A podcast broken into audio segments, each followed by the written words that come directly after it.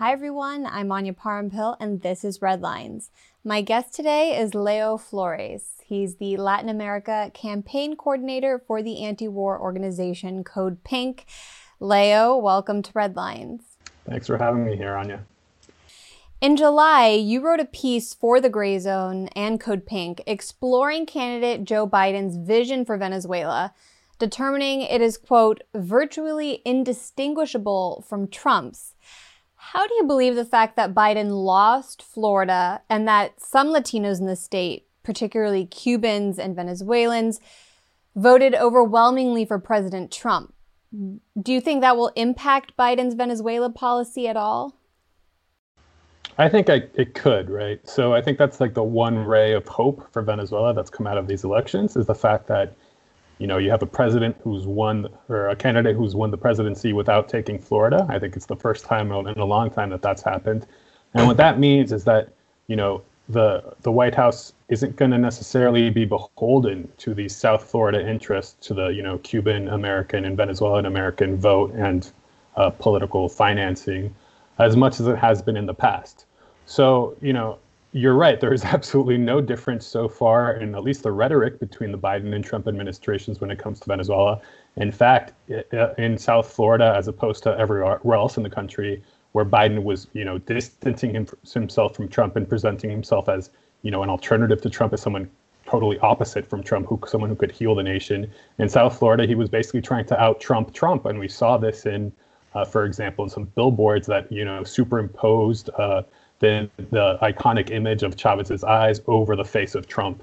And we saw this in, you know, Biden's campaign events where he basically he said he was going to keep the pressure on Venezuela. He was going to build an international coalition. He was going to keep you know, putting sanctions on the country and he was going to isolate the country diplomatically, which is exactly step for step what the Trump administration has done since 2017. Uh, but now that you know Florida is no longer in play, it really does present an opportunity for the Democrats to break away from this kind of narrative that they you know tied themselves to. Uh, but what's yet to be seen is what will actually happen and what they will actually do, uh, because of course Venezuela remains kind of a very hot button issue. Uh, and you know, he doesn't, uh, despite having just won the elections, I don't think Biden is going to want to be seen as being pro socialist in any way, shape, or form. So while I'm generally very skeptical about you know things improving between the U.S. and Venezuela, I think that there is a very small opportunity for something to better to happen. The writing is clearly on the wall for the Democrats. Donna Shalala, a House Democrat from Florida's Miami Dade County, lost her seat to a Republican, Maria Elvira Salazar.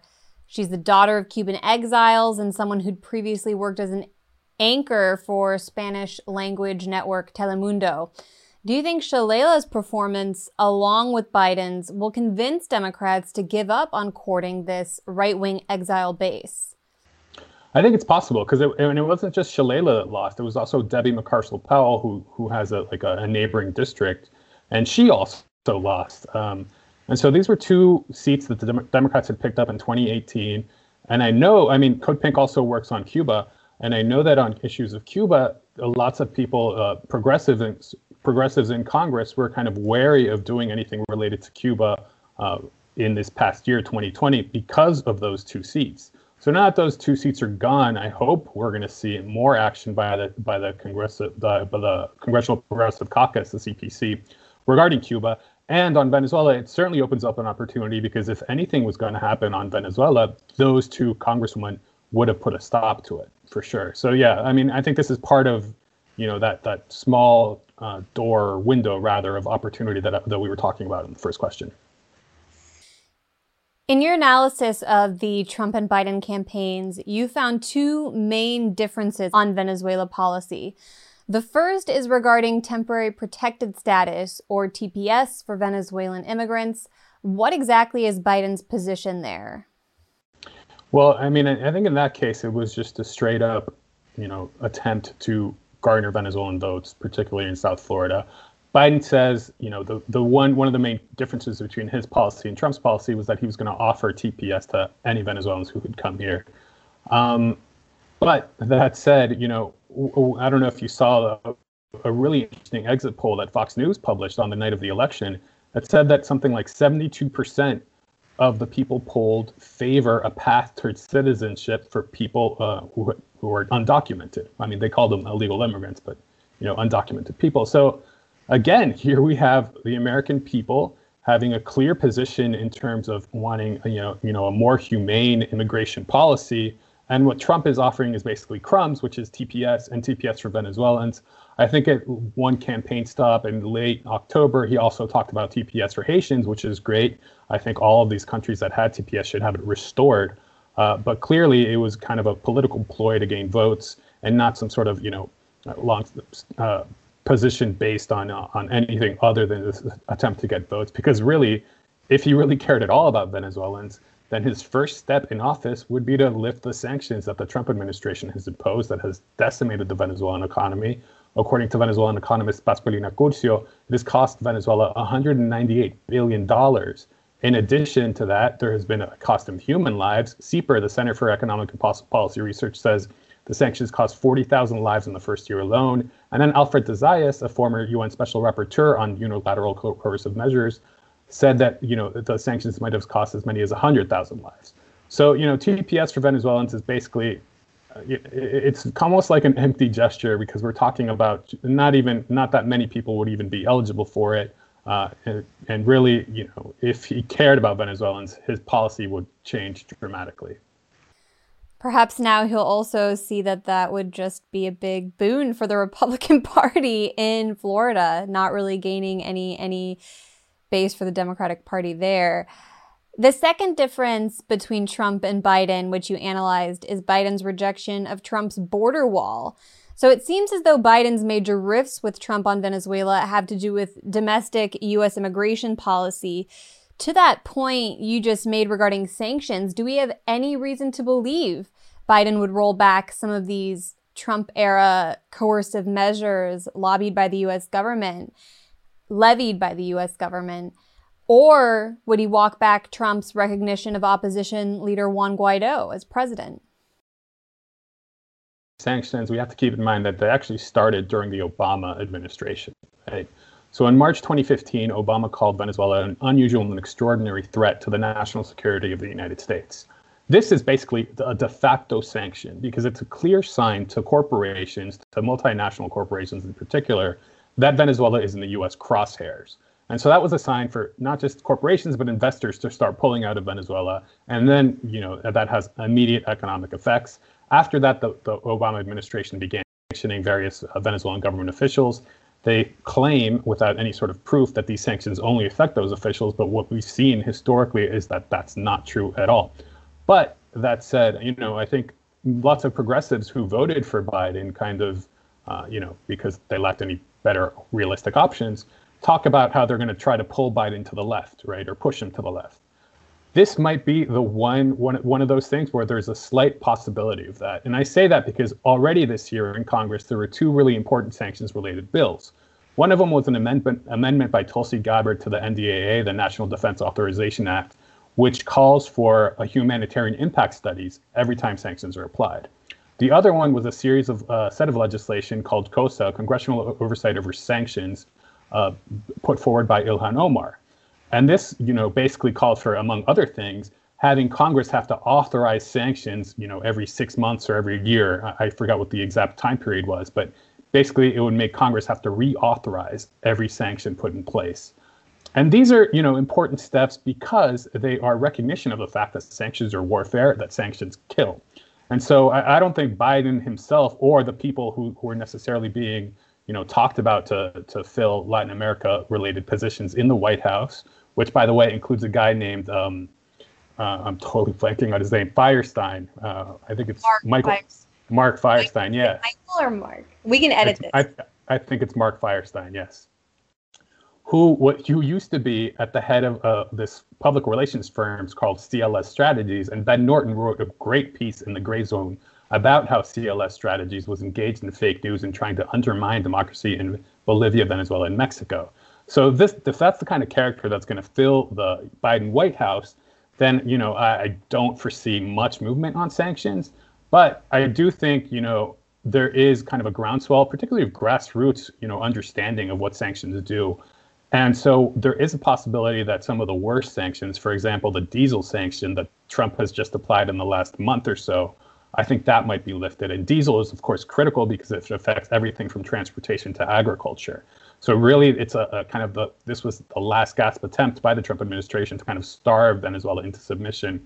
I think we might see a slight pullback on those sanctions uh, particularly because I think Biden is going to be slightly isolated in Latin America because there's so many right-wing governments that cozied up to Trump, and now he doesn't have that kind of base of support that Trump did, and he has no real natural allies in Latin America at the moment because, of course, Argentina is left country now. Mexico has AMLO, which is a left country, and you would think there would be some sort of you know closeness between AMLO and Andrés Manuel López Obrador, the president of Mexico, and Biden. But weirdly enough, the right wing in, in Mexico has been pro Democrat or pro Democratic Party for the last four years. And so th- that dynamic might be interesting to see. Um, so, in terms of the second question, was Juan Guaido, you know, it's going to be tough because I think in the past several months, you've seen various opposition figures, you know, uh, approach the Trump administration and talk about how they need to switch out Juan Guaido for somebody else because his time is done. If Joe Biden is going to continue with this kind of uh, uh, charade of this farce of appointing or recognizing someone else as the president, someone other than Nicolas Maduro as the president of Venezuela, then I think that's how he's going to do it. I don't think he's necessarily going to go with Juan Guaido, but I think he might go with another opposition figure. Yeah, but again, there is a window of opportunity for improvement in the bilateral relationship because Venezuela is about to hold parliamentary elections uh, in December. And so, you know, depending on what happens there, there's a chance that Biden just may say, you know what, let's stop this policy of, you know, recognizing a parallel government and let's see what we can do with Maduro. Well, President Maduro has already said he's open to dialogue with the United States in response to the election we just witnessed here in the United States. No response from Washington yet. But how much, and you touched on this, but to get a little deeper into the issue of the upcoming elections, how much might a decision to drop Guaido have to do with his own political insecurity in Venezuela? He could very well lose his his seat in the National Assembly next month when the country votes in parliamentary elections. How might that vote impact US Venezuela policy? Well, you know, the whole charade about Juan Guaido is that he was the president of the National Assembly in January 2019. And he was basically, this was kind of a rotating presidency between the opposition parties, the opposition coalition that won the National Assembly in 2015. Lots of those parties are now divided internally. Some of them are not participating in the elections. They're calling for a boycott. But there's a significant portion of the opposition that will participate. Uh, it, we'll have to see how the National Assembly turns out. But I think it, it, it, you know, again, it's it might be a way out for Biden to ignore Guaido and say, look, you're not even in the National Assembly anymore. We're not going to recognize you. And he might take a page from Obama's playbook. And in that sense, in 2013, when uh, Maduro, right after Hugo Chavez died, Maduro ran for elections against a guy named Enrique Capriles. It was a much tighter, a closer race than anyone thought. And what the U.S. did and immediately afterwards was not recognize Maduro.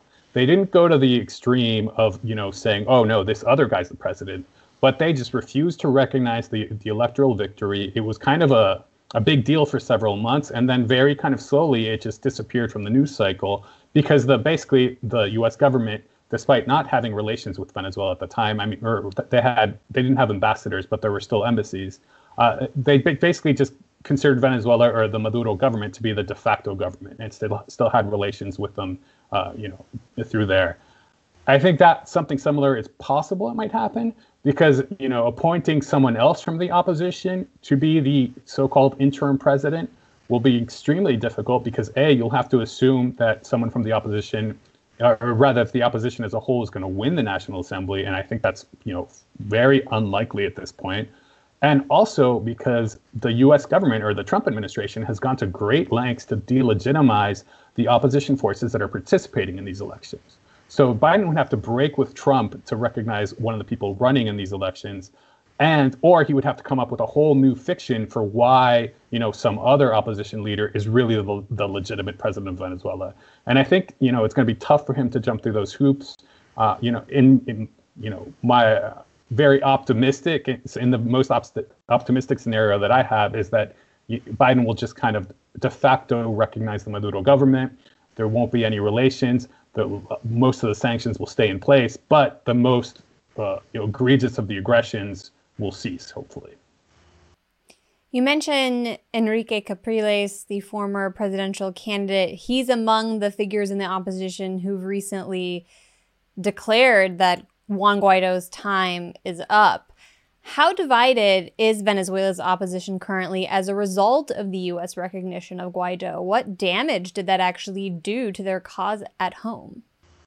Yeah, I mean, it did a lot of damage, but we also have to keep in mind that the opposition has been divided since, you know, Hugo Chavez first won elections in 1998, right? And so they've been totally divided. It's a big coalition that, you know, includes everything from the extreme right, which is represented by Juan Guaido's party, to, you know, more moderates, including uh, a party called Democratic Action, which was the, you know, uh, the Venezuelan equivalent of the Democratic Party in Venezuela for about 40 years prior to Chavez. And you know what's happened in Venezuela is a really interesting dynamic. The extreme right has been successful, and I say that you know in quotes successful in terms of briefly capturing power in the 2002 coup. Since then, there's been a very marked shift to the right from all of these parties who, after losing election after election, have thought, you know what, maybe elections aren't the way to go, and we have to, you know, try for either a coup or a military invasion or internal sabotage of the economy to such an extent that, you know, uh, the PSUV, which is President Maduro's political party, loses support. On that third point, they were sort of successful in 2015 because that's how they were able to take uh, back the National Assembly. But in particularly since Juan Guaido was recognized by Trump, uh, and, and, rather not not since uh, he was recognized, but after his failure in April of, of his attempted coup, there has been a big split in the opposition. Many are now realizing that you know what the coup is not working calling for an invasion would be a disaster, and calling for sanctions is a big loser in Venezuela because most of the Venezuelan people, opposition and government supporters alike, now blame the sanctions or, or see the sanctions as a huge factor in, econ- in Venezuela's economic downturn.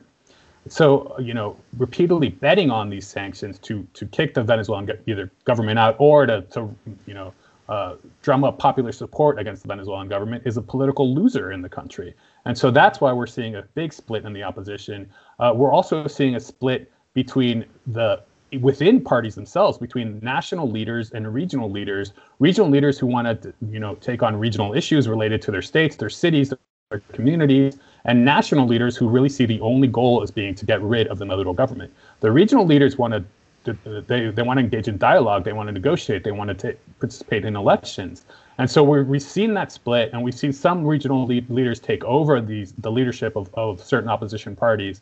Uh, but you know, at this point, Juan Guaido is so completely discredited in Venezuela. He's become a kind of a joke, and nobody takes him seriously, and nobody, and fewer and fewer people are taking uh, the opposition led by Guaido, that faction of the opposition, seriously it's going to be really interesting to see what happens in the December 6th elections, the parliamentary elections in Venezuela. The main thing I'm going to be looking for, apart from, of course, the breakdown of which party won, is to see the turnout, right?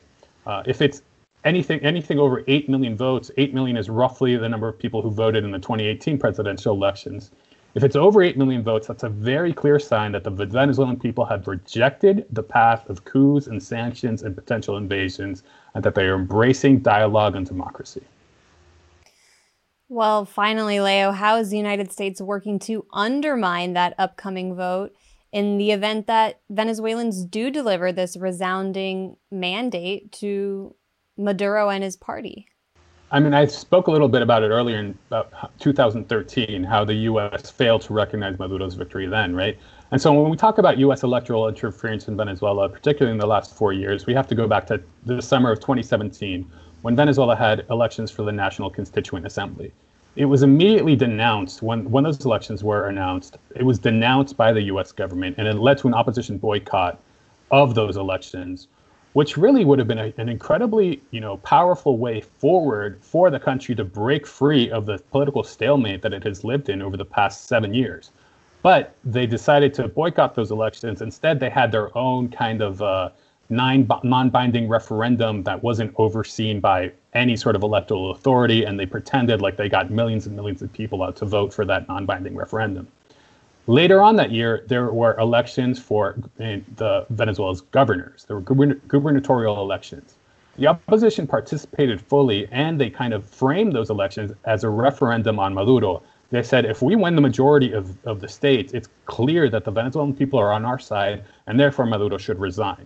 What happened was the complete opposite. The PSUV, Maduro's party, swept those elections. They 24 states, and suddenly all that talk about a, a referendum on Maduro, like, it went away, and nobody in the opposition really recognized the fact that you know their strategy had gone awry. Uh, then there was a third electoral. Uh, uh, there was third elections in, in, in 2017, which are municipal elections at a national level. Again, the U.S. denounced them and said they were going to be fraudulent. This time, the opposition conduct, conducted a partial boycott because, having just gone through the gubernatorial elections, they knew they were about to get swept again. Late 2017, early 2018, there were negotiations between the government and opposition. These were undermined entirely by the Trump administration, just as there was a huge landmark agreement about to be signed. It leads the the U.S. government basically said we're not going to recognize this uh, you know agreement, and we're not going to recognize the forthcoming uh, presidential elections. They said that in January 2018, the presidential elections hadn't even been set. They were eventually carried out in May of 2018. At that point, the U.S. was saying we're not recognizing it, no matter who wins. So you had opposition leaders say, well, I'm not going to run if the U.S. isn't going to recognize me. And so the opposition then boycotted those elections elections partially. The same thing, the same scenario is playing out again with these parliamentary elections. The U.S. has been trying to delegitimize them for months. They've already said they're going to be fraudulent. Obviously, they haven't even taken place. There's no way there could have been fraud already. And, and Venezuela's electoral system is actually really strong, so uh, the possibilities of fraud are, you know, minute. Uh, but what we're going to see is if, you know, the opposition, which is super splintered, we're to we're to uh, we're to have to take a good close look at the opposition turnout in these elections to see if this U.S. strategy of delegitimizing the elections will be successful or not. The Gray Zone will be covering those elections, and I know you will be as well, Leo. Where can viewers follow your work? Where can viewers follow your work? You can follow me by going to codepink.org and also by following me on Twitter at, at Leonardo EFA. Leo's one of the sharpest minds out there on Venezuela, so I suggest everyone give him a follow. Leo Flores, thanks so much. Thank you, Anya.